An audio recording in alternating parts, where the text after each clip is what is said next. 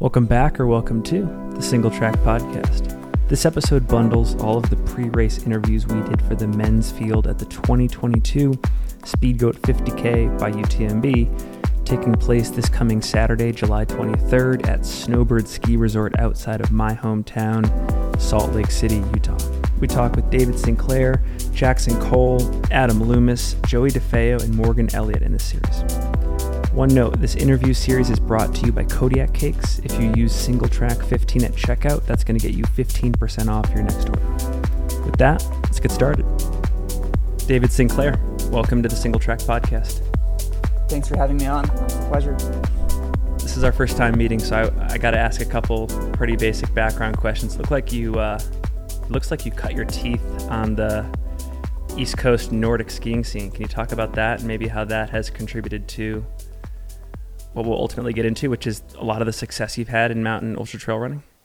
Yeah, of course. I I grew up in Vermont uh, as a Nordic skier, so I was you know starting in high school training full time for Nordic, and you know running. I ran cross country as cross training, but uh, all through college, uh, went to school in New Hampshire, Dartmouth College, and we would always run uh, our long runs every Sunday on the Appalachian Trail. So we'd do somewhere between you know 10 and 18 miles on some of the gnarliest single track there is on the East Coast. Oh, yeah. So that kind of whet my appetite for uh, trail running. You know, we'd get pretty competitive and try to drop the other boys on the team every uh, every Sunday. So that's kind of where I yeah got some experience for trail running. And then after college, when I was done skiing, I uh, yeah started doing some road marathons, and then eventually figured out that there was a whole trail running, you know, racing scene, and yeah, basically haven't looked back since.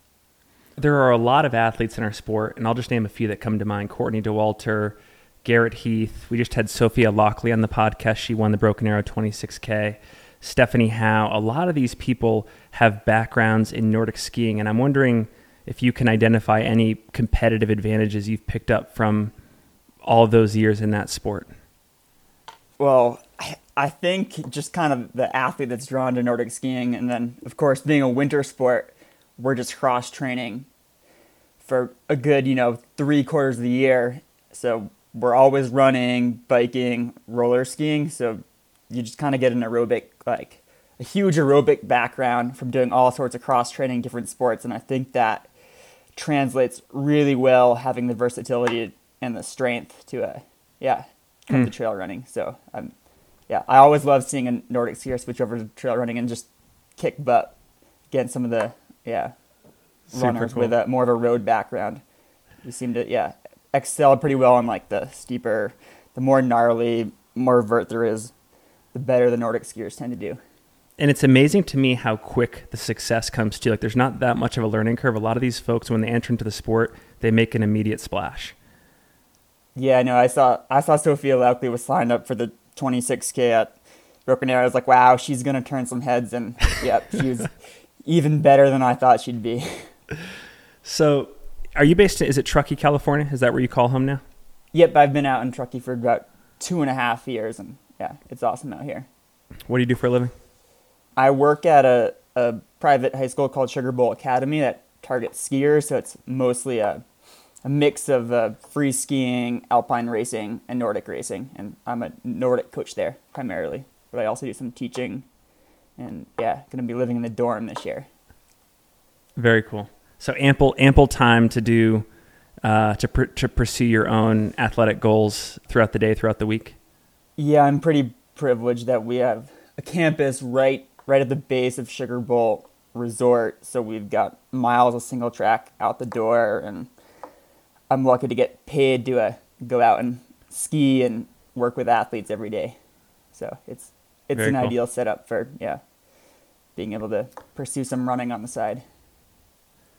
You had an absolutely awesome race at the Canyons 100K back in April. You battled with Adam Peterman basically the entire race, finished second, declined a golden ticket. But what impresses me the most is I looked at your Strava the week after and you logged like a 20 hour week time on feed if you include like bike and stuff and you put out like two pretty significant workouts as well. So, do you just have like an insane ability to recover, and does that stuff not phase you? Um, I mean, I, I like to get out the door. I, I think there's a fine line between a maybe overdoing it. So I, I was in probably the best shape of my life, coming off like a huge winter of doing some a bunch of Nordic skiing. So just like huge volumes. I was super fit. Hadn't run a ton. You know, been I started running like towards the end of March and tried to ramp up pretty quickly for canyons, and it you know it went well. The you know I maybe made a couple mistakes in the race where I don't think I was ever going to beat Adam that day, but I was surprised how I felt pretty good within a couple days. I think we still had snow, so like the day after the race, I was out coaching skiing a little bit with the team, and then by like Friday of that week, I felt pretty good. But in retrospect, I probably overdid it because that next week is when I got my IT bands flared up on both sides, and it's been about you know I'm still dealing with that a little bit. So if I did it again, I would probably take a week or two completely off running. But but yeah, I think that I think the Nordic skiing background, just doing a lot of cross training, helps uh, with the recovery and being able to get back to training pretty quickly. Mm. Well, you're having a hell of a year. We just talked about your second place at Canyons. You won the Broken Arrow 52K. Speed Goat's up next. That's what we're here for. But I guess I have one more question. I'm curious, how do you organize your year in terms of peaking for particular races? Like, is there any overarching theme to the races you pick and, and what you care about the most? I think you mentioned that I'm pretty versatile. I, I like doing a wide variety of races. I think that the 50K seems to be more of like my sweet spot, especially with the mountainous, a lot of vert. That's my favorite. And so I know there's a lot of cool races out there to branch out, but uh, like Broken Arrow and Speed Goat have been, you know, two of my favorites over the years. So that led me to them. I've been interested in going up in distance, so I thought, you know, canyons being so close to home and living in Truckee was a great way to, you know, try at 100K. And with that going well, I'm definitely interested in, you know, continuing to go up in distance. But I would, I would say I'm not the best planner where I kind of, you know, take it a month at a time, see how the training's going, how my body's responding. Mm. And, uh, yeah, I don't have, I, t- I tend to not pick just like one race. I like to race a lot. I like to try a different variety of things. So I think cool. sometimes, like mentally, it's a little better not to have too much pressure to keep your options open. So yeah, so Speed Goat's one of my target races, and then now with Broken Arrow, I qualified for Worlds. So I think the the big target for the end of the season is going to be to try to get on you know the podium at Worlds for the 80k in Thailand. Right on. Well, you mentioned it. You've been uh, you've been at Speedgoat before. You've had success here before. You've ran fast times, low low five hourish. What is the motivation to return to this race? What do you still have left on the table that you want to accomplish? I'd like to win it again. You know. You got a course record in you?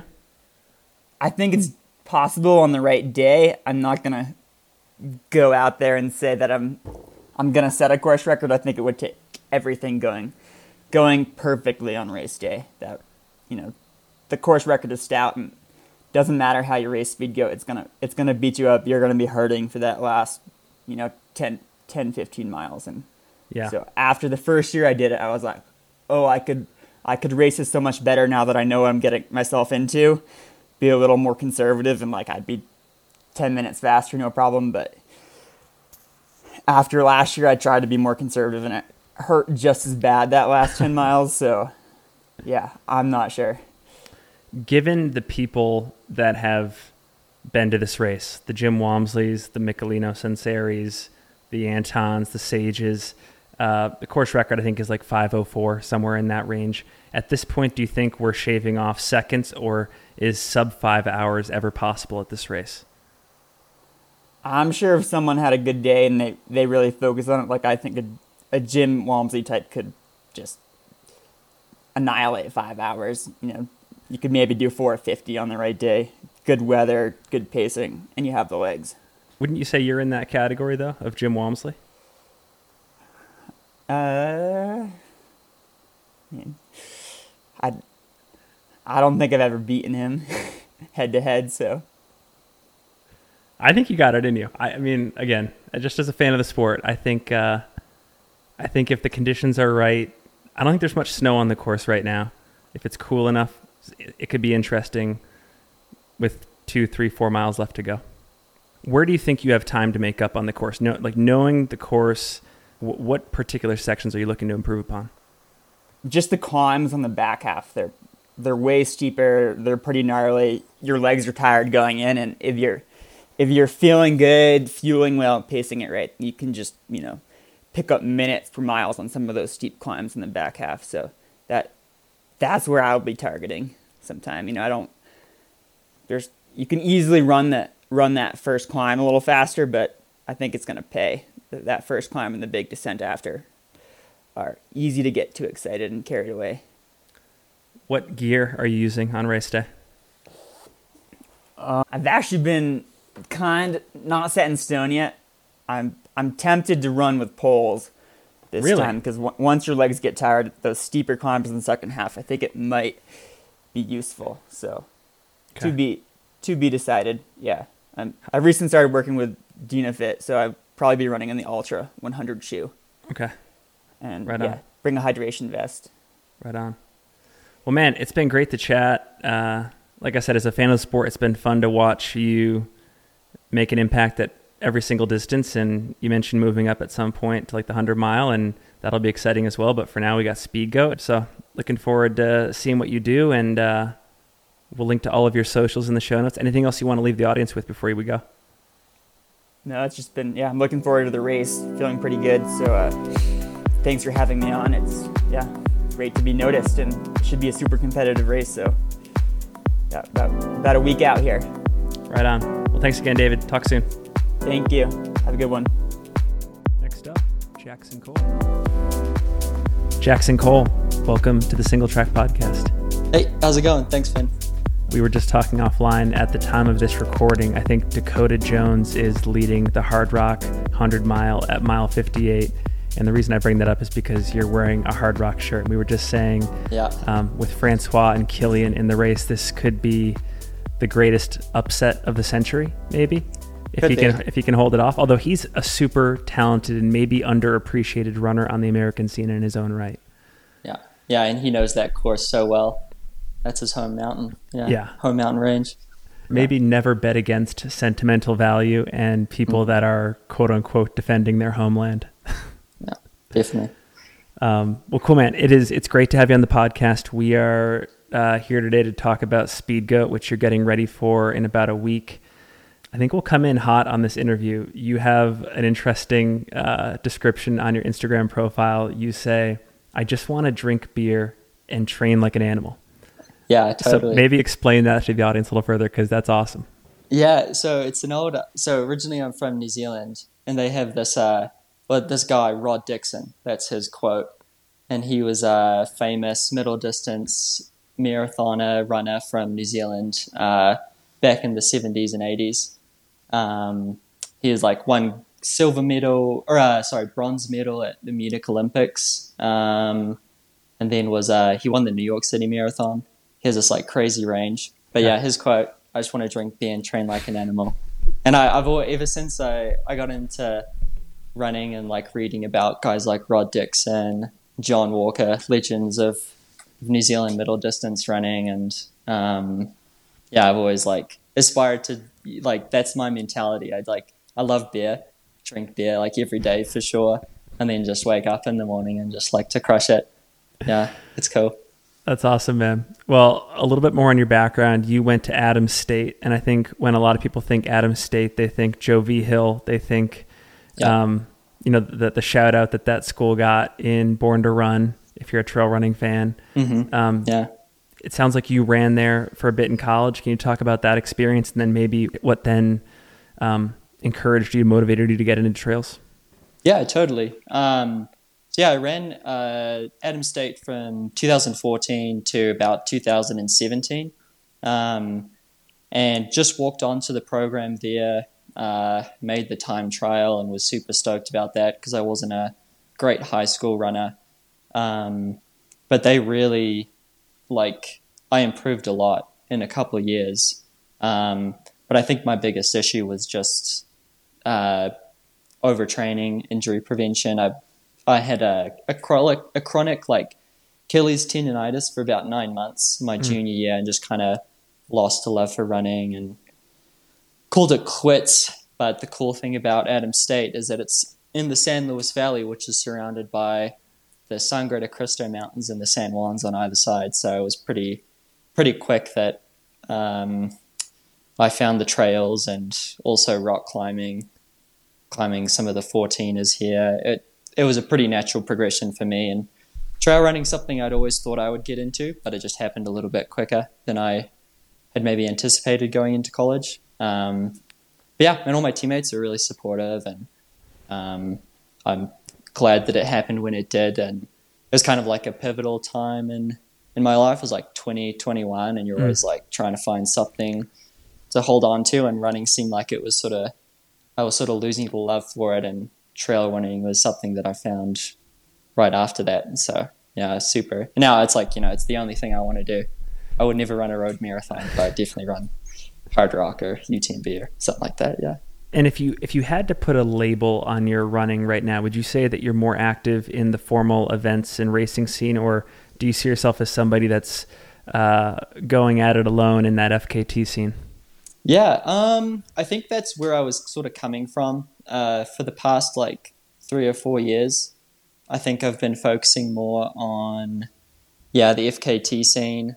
Uh, I really like the idea of like finding an awesome route with a lot of scrambling. Mm. And then yeah, there's a lot of route finding involved. It's you could never host a race in an area like the Sangre de Cristo Mountains because it's all wilderness um, and the terrain is really can be really intense. So uh, yeah, I like the FKT um, for that side of it. It's like more exploring, testing yourself in the mountains. Uh, but I'd say in the last, really in the last like year or so, um, I've been more focused on on racing. Seems to be what excites me a bit more. I think the the whole FKT scene has kind of taken a bit of a, a shift in the last year, and I'm maybe not as excited about that. But I'm really excited about the direction that trail running and trail racing is going. So I thought I'd jump more into some races this year. I can't let that go because it's a hot topic in our sport right now. What are what are some of the issues you take with the FKT scene right now? Ah, I I just don't know if it, it's like the my biggest peeve is that there are like there's some river trail that's 10 miles long and now that's an FKT. I think that when I was getting into it in 2019, 2018, it was like this, like uh, the only FKTs were these really classic routes, like up and down the Grand Teton and the Grand Canyon. And then ever since the website was created, it's created a lot of like d- dilution in the mm it's like it doesn't mean anything to have an FKT anymore, where I feel like it did um, earlier on. So, I mean, in a way, it's really cool because it's getting like a bunch of people involved. But yeah, yeah I'm no expert. I, I don't know how to like go around that, but hopefully, outside does some cool things in the future. I'm sure they have like a bunch of stuff in the pipeline, but um, yeah, currently it's like just doesn't excite me as much as it did earlier, and maybe part of that is just like um, like 26 and I'm starting to like handle training for trails a little bit more now. So I can like see myself doing well in some races, but yeah, um, yeah, I don't know. Hey, I think you hit the nail on the head. I think it's the probably the most important question on the FKT scene right now is like, where do you draw the line yeah. what's allowed to be created? Um, yeah, I mean, they have guidelines. It's like, I think it has to be like I might be getting this wrong, but it's like it has to have at least 500 feet of gain and five or six miles long, but that leaves a lot of room for interpretation. And uh, yeah, you just get these random. Yeah, I don't know. Yeah, yeah. Well, I don't want to get too like I know, but this is so. I this is, about it. But, yeah. I, I know, but this is super fascinating, and sometimes we go on tangents. I'll say one last thing. I think it's interesting because you think about the internet and how that's taken down a lot of barriers for creation. Like a lot of things are permissionless now. Like mm. I can start a podcast. The same thing is starting to hit the FKT scene. Anybody can create an FKT just building a route on Strava and stuff yeah. like that. So, which um, I mean, and, and I think it's really cool, but it's just not the same like it's not as classic or competitive anymore. No, I think I'm. so it's just a little different. Yeah. Yeah. Well, cool. Um, we should get to Speed Goat. I'm curious. Yeah. Uh, this is obviously a staple race in the American scene. It's Karl Meltzer's creation. Um, he's got household name recognition in the ultra world. But what what draws you to this race? What makes you want to step on the start line and compete and yeah, just be there? Uh, I'd say it's there's two things that um, I find really uh, unique about Speedgoat, and that's the the tr- the course that it's on. It's so much vertical, um, which is I think maybe only the rut has more vert, or maybe it's equal. But that's the big thing for me is that I think I can do well on a, a course like that. Yeah. Um, and then the competition side of things as well. Like it'll be really cool to line up with some guys that I haven't raced before, or that I have raced before, but have totally kicked my butt. So, uh, yeah, I'm just really excited about the competition and the the course. Yeah, it's classic. It's in uh, such a cool part of the country as well. And Sure, you've, you been, can you've been here that. before. Yeah. Oh yeah, I mean it's my backyard, but you've been here before, right? Like you you were here three years ago. And so Yeah, what, what, are you, what, are you, what are you taking? What are you taking from that experience? What are you doing differently this time around? Uh, a lot of things. I mean, I'm just like a completely different runner than I was three years ago. I think that uh, I I mean I remember getting like some sort of I I I used to have a philosophy of like not really eating or drinking water, and that that sort of uh, I took that mentality into races as well. And then Speedgoat was really hot, and I remember getting just like absurdly dehydrated and uh, had like some hyponatremia at the end, like throwing up and Yeah. yeah, it's like laying on the side of the trail. So it was really gnarly. But uh, yeah, I, I think I'm gonna have my girlfriend out, and she'll be uh, like maybe handing handing me a bottle, um, have like electrolyte mix, uh, and then just having a lot of races under my belt since then as well. I think will help a lot. But um, yeah, I don't honestly don't even remember the course that much because it was such a blur. So it'll Yeah. kind of be nice. It, it kind of feels like I'm going for the first time again. Cool. Yeah.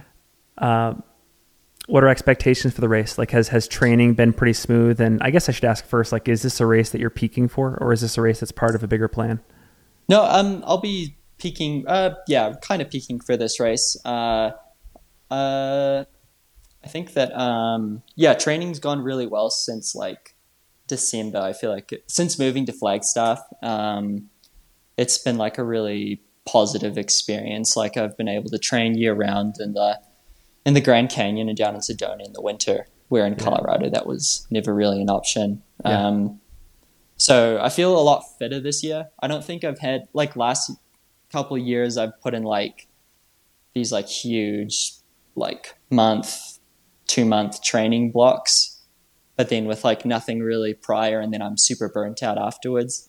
So this year has been kind of like no no no particular week has been crazy, but I've had really consistent training since December. So I feel really fit and I think that um I think I'd hope to run in like the mid like five hour thirty range, something like that. I think would be Cool. a good goal for me. I and I'd like to be in the top three as well. So I don't know if you know. It looks like it's going to be really competitive, super fast course, or super uh, fast competition. So um, yeah, I think top three would be my goal. Yeah. Well, it's funny you mentioned Flagstaff, and that, yeah, if you're running in the 530s, which would be awesome, I think that puts you right in contention for podium. Um, you mentioned Yeah. Flagstaff. I just had a guy on this same series to interview. His name's Joey DeFeo, who ran it. Yeah, NAU. yeah, good mine. and I think he's going to be interesting. And then I, I'm not interviewing him, but Ryan Raff as well. So there's all sorts of people Yeah. that like can come out of the woolworks and Yeah. potentially put up great performances. Like I think it's going to be a deeper field than people realize. Plus, it's going to Mm-hmm. be a UTMB event. So um, Yeah, I'm yeah. There's going to yeah some names that I'm. I mean, they have kind of a, now that it's not on UltraSignup, it's hard to see exactly who the the main field is going to be. But just scrolling through the list, it was like, oh, yeah, it's going to be fast and really competitive. And there are definitely names that I've scrolled over that I don't even know are racing. So Yeah. Yeah. Well, last question I have for you. I'm curious, what are you using for gear on race day? Like, do you have any shoe sponsors or pack sponsors, anything like that? yeah, yeah. Uh, I'm sponsored by La Sportiva. Okay. Uh, so I'll be wearing uh, the La Sportiva Cyclone. It's their like trail racing shoe with the BOA Okay. technology. I wore that uh, last or like three weeks ago for a race, and it worked really well. Um, and then, yeah, other than that, just like a just your typical running attire. Just got like a nice La Sportiva top, and uh, I really like uh, Janji shorts. So gonna be wearing those. Yeah. Cool. Well, Jackson, it's been great to get to know you. Stoked to follow your race next weekend. Yeah, Thanks totally. For, thanks. Thanks. Thanks for adding to the entertainment at the front of the pack, and um, we'll make sure to link to all your social media in the show notes. Is there anything Sweet. you want to leave the audience with before we go? Uh, go Dakota Jones. I know, right? Seriously, Yeah. that's a good way to bookend it. Yeah, sweet. Awesome, great Cool. chatting. Thanks, Ben. Bye. Bye. Next up, Adam Loomis. Adam Loomis, welcome to the Single Track Podcast. Hey, thanks, Ben. It's uh, an honor to be on here. Cool.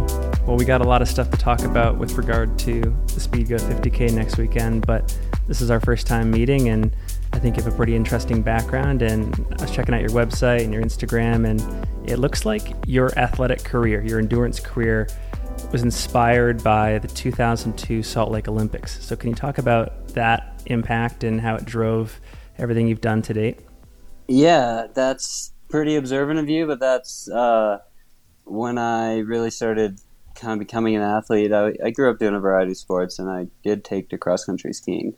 Um, and then I watched the Salt Lake Olympics and was like, oh, hey, Nordic combines a sport. And that's what uh, combines ski jumping and cross country skiing. Um, I grew up in Wisconsin, and fortunately, there was a club in my hometown. So I was able to start ski jumping and really like dove right in. And um, within a few years, it was like Nordic Combine was what I did. And um, ultimately, that's what brought me west. what does the lifestyle look like there? Because I know you've had a lot of success in that sport, and correct me if I'm wrong, but you got pretty close to a spot on the Olympic team. So It, I mean, I definitely had maybe more of a career than I would have anticipated when I was 10 or 12. Didn't always feel like a lot of success, but uh, yeah, I was able to be on the national team for six years. Um, and at that point, it's it's you know it's kind of one of those sports like trail running that's pretty tough to be your full time career, but like that's what we were doing for sure, and um, a little bit of side hustle. I was working in a restaurant, that kind of thing. yeah, Um, but uh, for sure, it was like that was my job was being an athlete, which is a, a pretty cool thing to be able to do. we've talked with David Sinclair, who's also racing at Speedgoat next week. Obviously, he has a Mhm. pretty interesting background in Nordic. Erica Flowers as well. Right. I'm curious uh, what benefit. And maybe I'm the most curious about ski jumping. Are there any benefits from that sport that you see carry over to ultra running? Um, few and far between. Maybe in terms of physical um, abilities, Nordic Combine is a pretty interesting sport because they're completely opposed. So training for cross country in particular is kind of making it worse at ski jumping. Hmm. Um, in terms of like how your muscles work, slow versus fast twitch.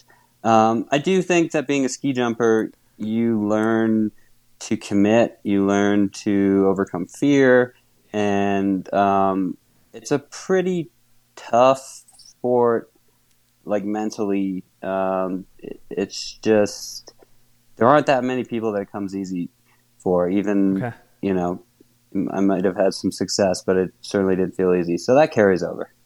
That's super fascinating when I talk with people who've come from like football or lacrosse or like other areas of Nordic skiing. They'll say, you know, maybe I have a really uh, high leg speed or I have a big aerobic engine. And you're saying that the biggest takeaway was the mental benefits of like being able to commit in less fear. That's absolutely fascinating. Yeah, definitely on the on the jumping side. Uh, for uh, cross country, though, obviously, like we see tons of Nordic athletes, and a pure cross country skier is going to train a little more than a Nordic combiner, but a Nordic combiner is still going to build a huge base that most people, if even if you're running in college, um, you know, you develop the leg speed, but you're not doing necessarily quite the hours that a cross country skier can do with lower impact. You're based over in Park City, Utah. I'm in Salt Lake Yep. City, and I like to think that those two worlds are connected in a lot of ways, but it's still a 40 minute drive to get over to Old Town. So, talk about what life is like training over there and, and the type of running you're doing in the lead up to Speed Goat. Um, yeah, so I live kind of on the Jordanelle side of Park City. Um, I work up at the Olympic Park. I'm actually there right now. Um, so I'm able to get on trails pretty quick. I mean, I just finished up a run where I was up to the Crest Trail in an hour from the office. Um, so it's maybe, you know, not quite as awesome as if you were at the base of Little Cottonwood or a couple places, but honestly, it, it's pretty good. And now this time of year when all the trails are open, um, you're able to get on. I mean, just so many trails and pretty easy to pop into the high country and like cruise over to Mill Creek. Yeah, right on. Well, I think one thing I'm curious about is your motivations for this year's Speed Goat 50K because you had a great race there last year. You had a great race at the Bear as well, now that I think about it. Um, that's a whole nother conversation. But what are your motivations for returning to Speed Goat this year? Um, I mean, I really enjoyed the race. In you know, parentheticals because enjoy is maybe not the word for it, but um, it it's a cool race and it's kind of like the epitome of a mountain race in Utah. Uh, I mean, Wasatch is up there, of course, but there's that. It, the timing of it works really well because um, I put on an event next week that I'm basically it's like my busiest week of the year, or sorry, the week after Speed Up. Mm. Um, so it's like a week where I'm forced not to run, so I might as well go into it tired. Um, and yeah, last year went beyond expectations, I would say, especially with the way I felt going in. Um, so I was hoping to come in a little sharper this year.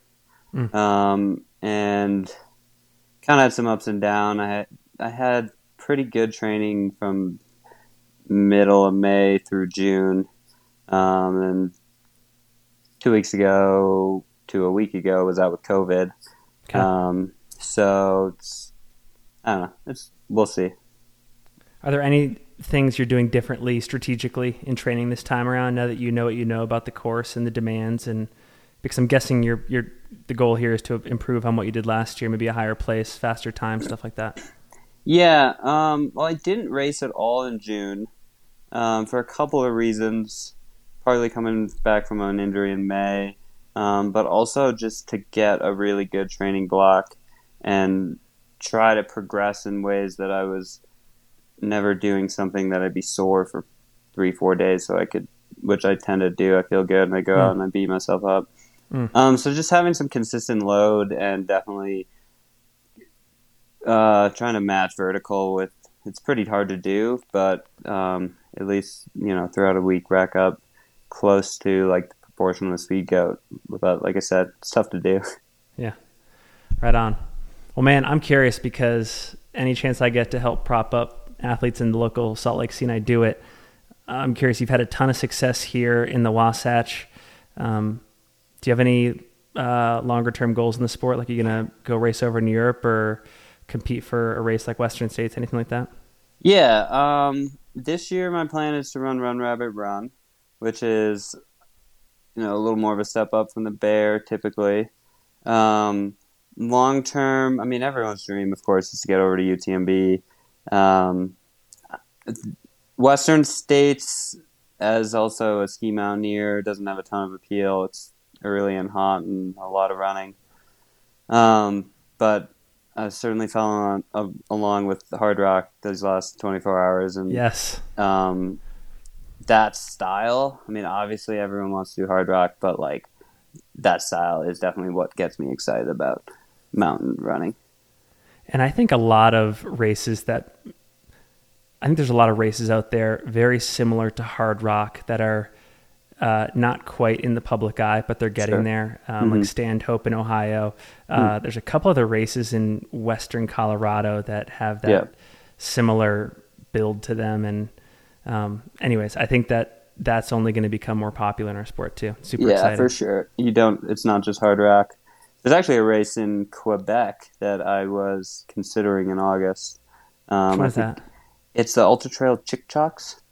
Okay. Um, Dynafit puts it on. I run for them, so that was a consideration. But I think it's probably when I need to be training primarily for Run Rabbit Run. So might be hard Right to pull on. up this year, but it looks rugged. Well, man, it's been great to chat. Last question I got for you. You said you're a Dynafit athlete. What shoes are you wearing on race day? What does Dynafit produce that's good for a course like Speed Goat? Um, so the Ultra 100 has been my go-to. That that I mean, I didn't take them off once last year in the Bear, and I raced Speed Goat with them. Um, a little bit on the fence as to where, whether I'll wear the DNAs that are a little more of a, rip, a lighter shoe. um, that'll be a Yeah. game day decision, but I think either way won't go wrong.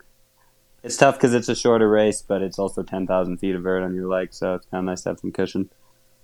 Um, I, I got to ask you this because if I don't ask you this, I'm going to be kicking myself later. Caleb, who paced you at the Bear last year, said Mhm. that your run at that race was phenomenal. I think you ran like a top five or a top six time ever, but you weren't really that winded apparently. Like you, you, you got to the finish line and you were like, that was that, but I'm not like buried by the effort. So, um, is the hundred mile distance like a like a mountain hundred something that suits your skill set best? I think I think yes to your question. That's that is kind of what um, what suits me. Um, but I definitely I had a day, and not you know who knows that the next time or the next three times are going to go like that.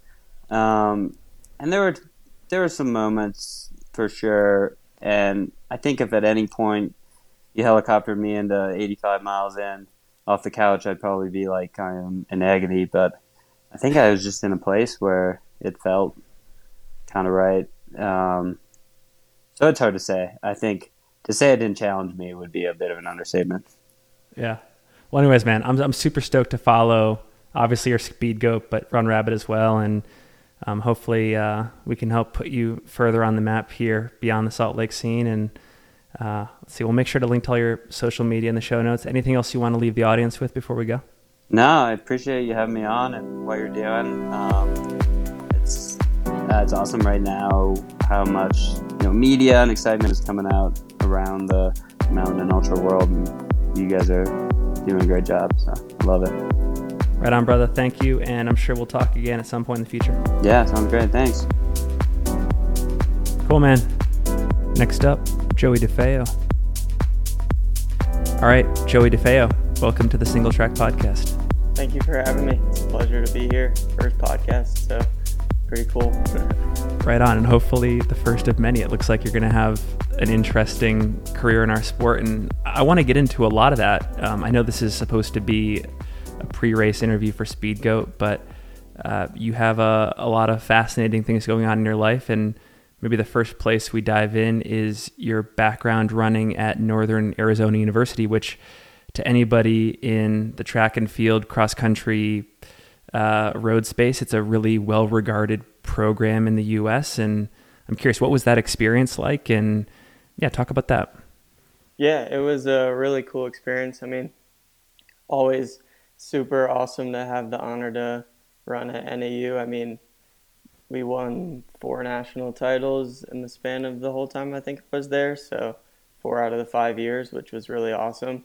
I mean, couldn't have asked for a better uh, program to run at. I mean, there was like some rocky areas and also some like awesome areas. I mean, obviously you go into a program like that. I think they had won a title before I got there, so I mean, you're thrown to the wolves immediately. It's not going to be like a smooth transition where you get to just pick up where you were in high school. So I think, I mean, that's what I wanted though, going to NAU, just get my butt kicked every day. So it was pretty, pretty awesome to watch or to run under Coach Smith as well. He's a super awesome person to be coached by and just to watch other people around me develop, people who, I mean, they're awesome runners now as well. So it was definitely really cool to run for NAU.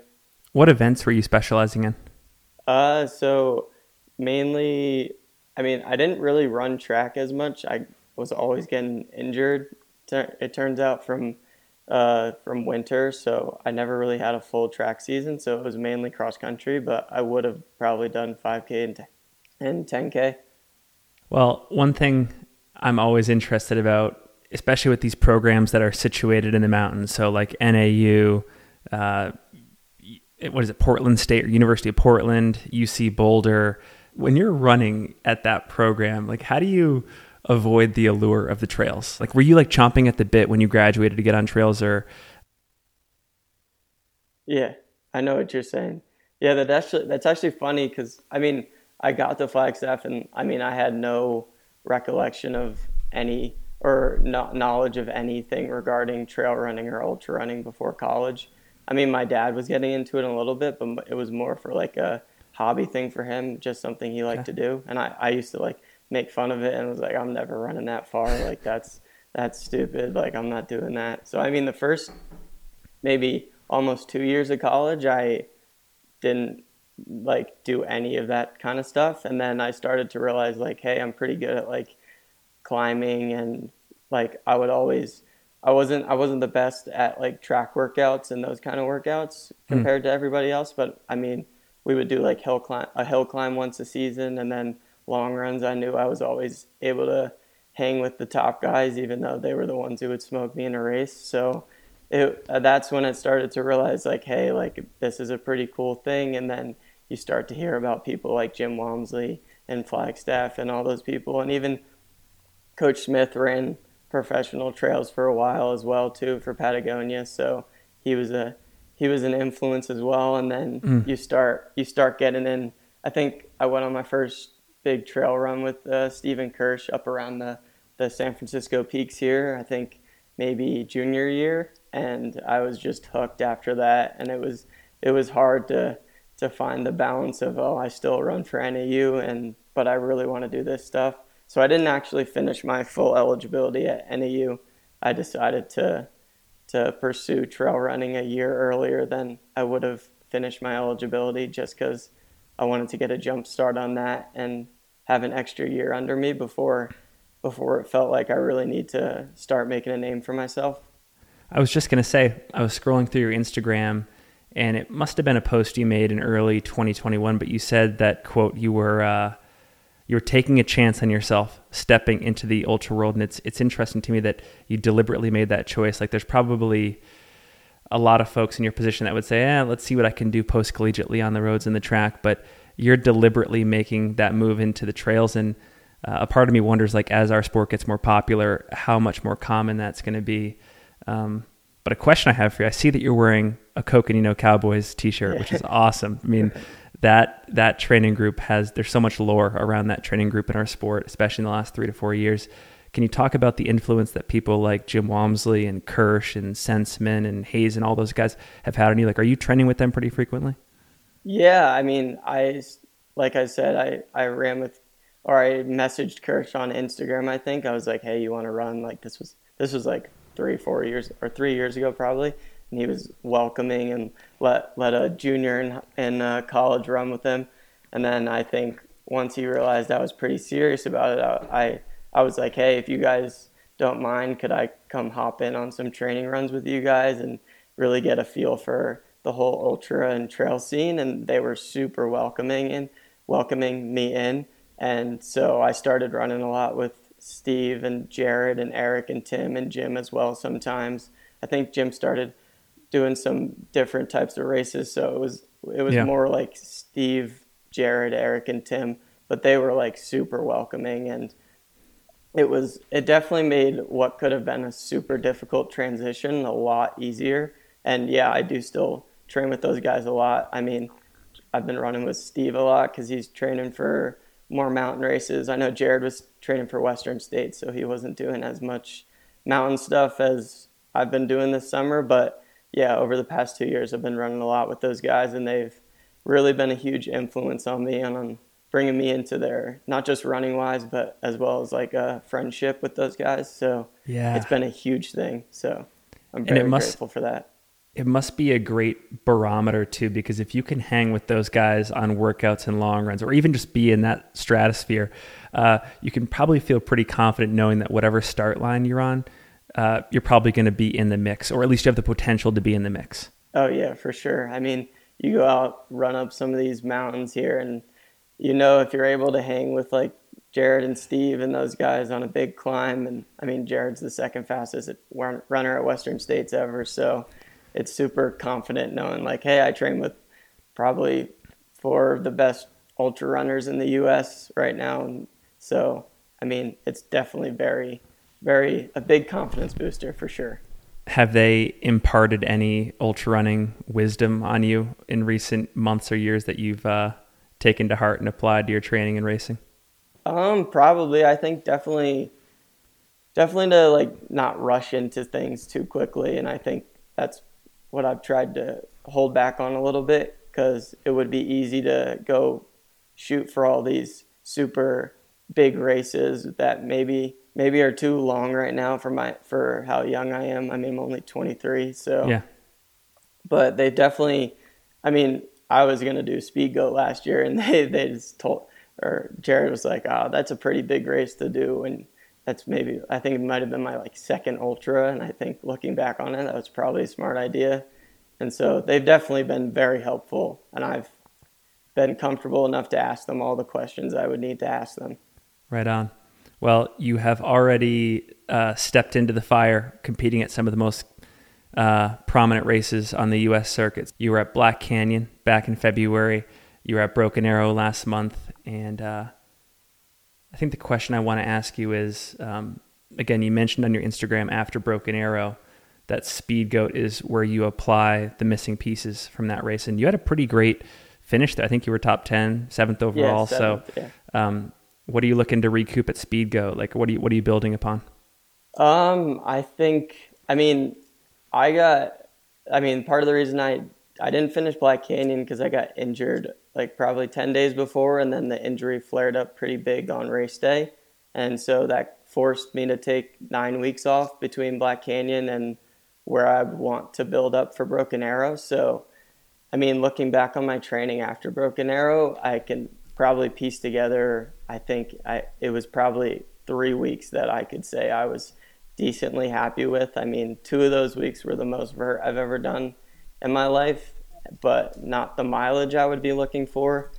I mean, I've I've found the the balance between big vert and big mileage has been difficult since leaving college, but I think yeah, so like three weeks in there were something were weeks I would say like okay, that's like good weeks, but but not the type of build up you would hope for before a race. So I think going into Speed Goat, I just wanted I took an easy week after Broken Arrow, and then I was like I wanted to hit two weeks like really hard, and because I know Broken Arrow, the problems with Broken Arrow were the second it was a two loop race, so the second the climbs on the second loop I definitely didn't have the legs for, mm. and I could I think I can chalk that up to just a short training block.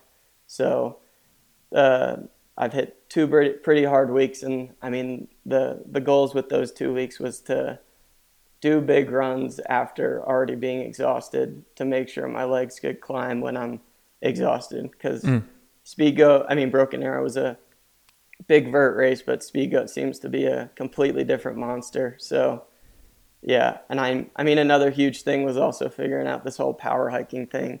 I know it was pretty funny at Broken Arrow because I I mean I can climb really well, but I think when I get tired, like I can't power hike. It's just a walk. Like if I can't run, it's a walk. Yeah. So I've definitely been. I mean, I don't. I haven't figured out power hiking whatsoever. Don't get me wrong, but I think I've I've done enough to the point where I'm not going to be walking if I'm tired. I think I can put together a decent power hike to not lose a bunch of time on people. What is the ultimate draw for Speed Goat? Like, why are you inspired to run this race? What made you want to sign up? I think just after Black Canyon, I figured maybe take a step back from the longer stuff, longer stuff, so to speak, and do some stuff that I think fits my comfort zone, which is climbing more. So I was like, what what are two big races I could do climbing wise? Broken Arrow seemed like a good tune up and Speed Goat seemed like a good A race to hit seems like it's probably the, if not one of the, if not the most biggest uh, mountain race in the U.S. So it seems like a pretty obvious choice for me. And I know talking about like wisdom from the Cowboys, they've told me like sign up for races that have big history and big racing.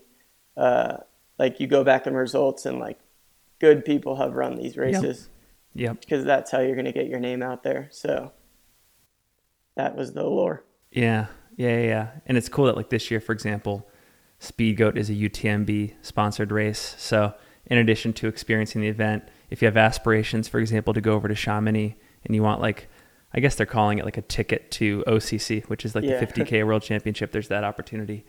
Um, Yeah.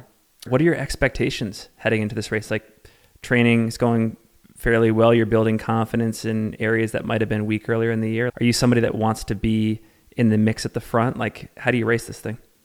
Yeah, I mean, I definitely, I mean, I've got a lot of confidence after Broken Arrow. Just, I mean, even though it wasn't the day I would have asked for, I think that first loop of that race made me super confident that I think I can climb with pretty much anybody out there. So if I can put together the second half of a race, I really would would would like to be top three. Hope maybe win it on a perfect day, but definitely top three.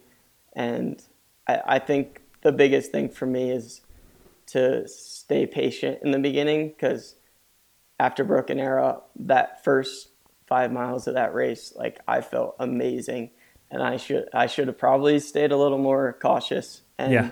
slower. So I think I think my strengths when I run smart will be the end of the race. So I'm hoping to be there at the end of the race, and hopefully I can I can push some climbs at the end to make people hurt. So We were talking about it earlier in the podcast, and your situation really excites me because you're part of this new breed of trail runners, in my opinion, who, as soon as their collegiate career ends, or in your case, even slightly before it, in terms of eligibility, your default is to the trails instead of to the roads and the track. And I think that that's only going to become more popular. That's my prediction um, as our sport grows. So I'm curious, what are uh, do you think at all about long-term goals in the sport and how long you want to be around and just how much you want to invest in in your time here? Yeah, I think I think about it a lot, and I know one of the big big reasons for leaving NAU was like I don't want to go to the trails just to go run some like 20ks or 30ks and that kind of stuff. Like if I'm going to the trails, I want to go and run these big long races. So I think uh, Black Canyon was a, a little bit of a wake up call to make me maybe look at like okay, take the summer like run some shorter distance wise races. Even though I mean Speedgoat's going to end up being five plus hours, which isn't by all means short, but I definitely look at the future a lot, and I know I know my future is 50 miles and above for sure. So I mean, once the whole cycle comes around next year, I'll be back in a golden ticket race. Not sure which one yet, and I'm for the f- foreseeable future. The the spring of each year, we'll be trying to get into Western states via a golden ticket for sure. So Last question I have for you. This is a little bit of an odd question, but we do, for context, we do like a pre-race predictions yeah, analysis episode. And there's a guy that came on my radar, Ryan Raff, who I think oh, is Oh, yeah. also an NAU guy. Can you provide any info on the training he's doing for this race? And it looks like he signed up for Black Canyon too, so he's Oh, yeah. doing similar stuff. Ryan's a real good friend of mine for sure. He's he's another guy who can just grind out some long stuff. I mean, I know he's still running cross country for NAU in the fall, so I'm not sure. I think I think he's still following Smith's training this summer to what it seems like. I mean, I know what Smith's summer training is like, so it looks Yeah. like it's pretty similar. I mean, he's throwing in some some bigger vert days though too to get ready for Speedgoat but he's definitely someone to watch out for for sure. He can definitely climb really well, and he, Right he can definitely handle a lot of miles. So uh, he's definitely someone to look out for for sure. Well, this is a super exciting time in the sport. I appreciate you adding to the mix of it all on the competition side of things. We're excited to watch you on uh, on race day. I'll make sure to link to all your social media in the show notes. Anything else you want to leave the audience with before we go? Uh, I mean, thanks for having me. I'm really really excited that you reached out, and it, it makes me feel like I'm definitely doing something right so far. So appreciate you allowing me to come on, and I'm really excited to get out there next Saturday. Cool. Well, thanks again, and we'll talk soon. Thank you. Next up, Morgan Elliott. Morgan Elliott, welcome to the Single Track Podcast. Hey, thanks for having me. This is our first time meeting, so I figure some background questions are in order. I know just from a little bit of research that uh, you were nomadic earlier in your mountain running career, but where are you based now? Yeah, right now living in Salida, Colorado, but yeah, living nomadically was the best days of my life. like were you were you all in on like the van lifestyle and just going after the best trailheads and uh yeah, whatever the best time of the year was for running, you'd, you'd be there. Yeah, yes, I did a lot of seasonal jobs. Um, those were like uh, back in 2017, 2016. Um, worked hard in the winter, and then summertime came along. I just played. Oh, it was so good. Uh, a lot of it in Colorado, a lot of it wherever the races were. Just sleeping at the trailhead and waking up early and dunking in the rivers to wash off. But those were good times what's the pitch for Salida, Colorado? What makes it such a great place to uh, get ready for a race like Speed Goat, for example? I think it's, you know, you have the Arkansas River uh, flowing right through Salida, and the atmosphere of the mountains in the distance, which are just a really quick drive to to get up to high alpine. Uh, it's just a really an inspiring place to be a mountain athlete because in the winter you can go skin up and go on Monarch Mountain and get some laps in, or you could come down to the valley and run some dry trails. So it's a pretty special area for all sorts of sports. I know that at one point in your career you were invested in 100k distance, 100 mile distance. You were pursuing golden tickets. Western States was a priority. Uh, can you talk about why you've made the return to sky running and races like Speed Goat? Yeah, I I think Western States that was all kind of accidental, um, which was funny. Uh, just really did hundred mile races on a whim because I got a golden ticket, and that was from the Georgia Death Race. But uh, is always just trying to do things that were challenging and uh, technical and steep. Um, so Western States kind of took the wind out of those fast technical trail.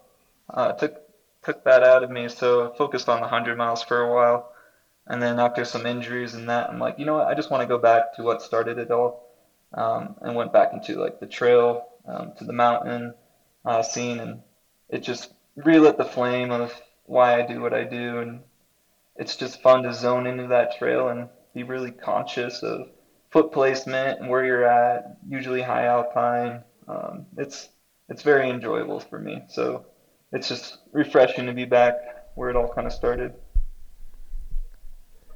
And just looking at what you've done so far this year, you've demonstrated a lot of range. Like I think you just secured a spot on the U.S. mountain running team at the Whiteface Mountain Sky Races to go to Thailand in the fall. So is that going to be after Speed Goat uh, a pretty major priority in your training? Yeah, that was really awesome.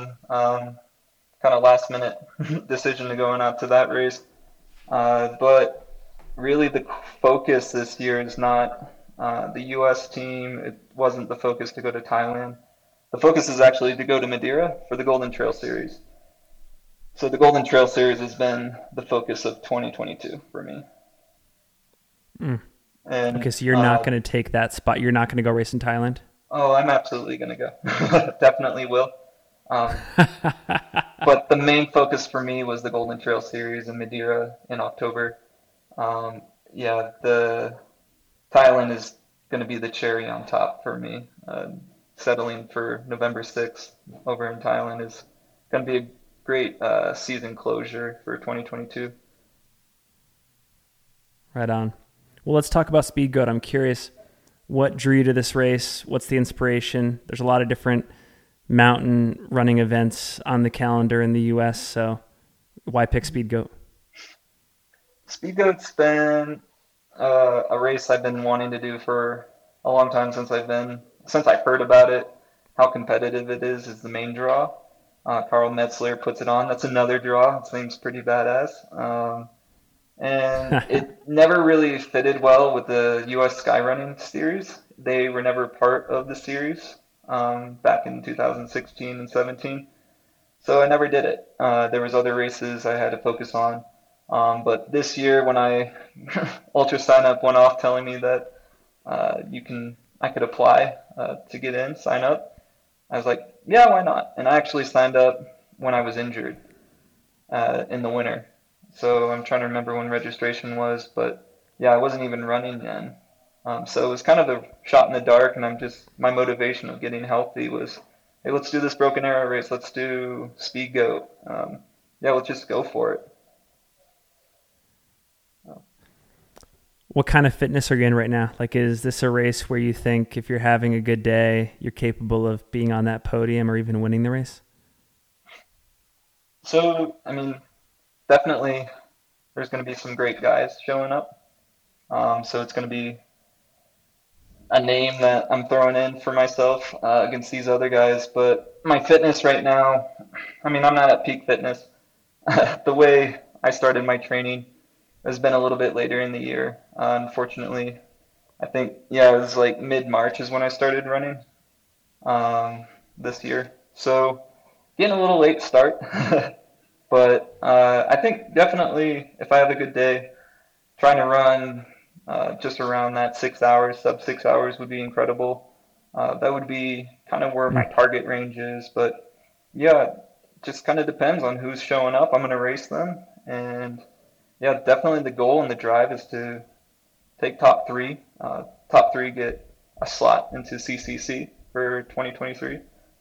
Um, so that's going to be a big draw to wanting the podium at this race.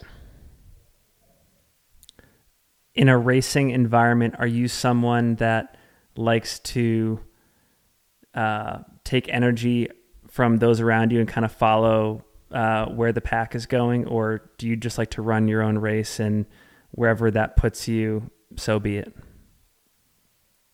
Oh, hundreds, it's easy to do that, be in your own race uh, and sit back and still have that awareness of where the leaders are and just have that confidence in yourself that you can reel them in. 50K, you don't have so much of that ability. It's good to know who's in front, but you definitely have to be conscious and aware to not let them get too far ahead. Um, so as much as you want to run your race, it's a balance. You're going to have to also keep in mind you want a podium, you know, target for top, like target to win it. You're going to have to keep an eye on that leader and not let him get away from you. And that might make you run a little bit more uncomfortable and push where you not normally wanted to push. But if you let him get too far ahead of you, you know, you might not be able to reel him back in at the later stage of the race. So I would say, yeah, you got to race the pack. Um, as much as you want to run your own pace, um, yeah, you're going to have to be in it for competing with the, whoever's in it. What uh, what gear are you using on race day? Do you have any shoe sponsors or pack sponsors, anything like that? Nope, I'm not sponsored by anybody uh, at this time, so I get free game of whatever I want. but I'm definitely using what I trust and believe in. But yeah, I think I'm going to be throwing on the Tectons. Still debating the Hoka Tectons. It's going to be some off trail at this race, so that's going to be a question. So still kind of up in the air, but probably LEKI trekking poles and a naked running vest. That's going to be my combo for the day. Right on. Well, Morgan, we are excited to watch the race unfold uh, next weekend. I'm stoked that you're in it. I think you add another layer of excitement to the front of the pack. And uh, yeah, we appreciate your time. I'll make sure to link to all your social media in the show notes. Okay. Is there anything you want to leave the audience with before we go? No, yeah, it's gonna be it's gonna be a crazy fun day. Uh, I hope people can follow along and see what happens. But uh, if you see if you see me in the back, don't don't cross me out. I I'm definitely one that likes the negative split. I like to close hard. Um, so yeah, it's gonna be a fun day, but yeah, just have a smile on your face, enjoy the moment, and surprise yourself. Cool. Well, thanks again for the time, Morgan. Great to meet. Yeah, thank you, Finn, for uh, the opportunity to be on your show.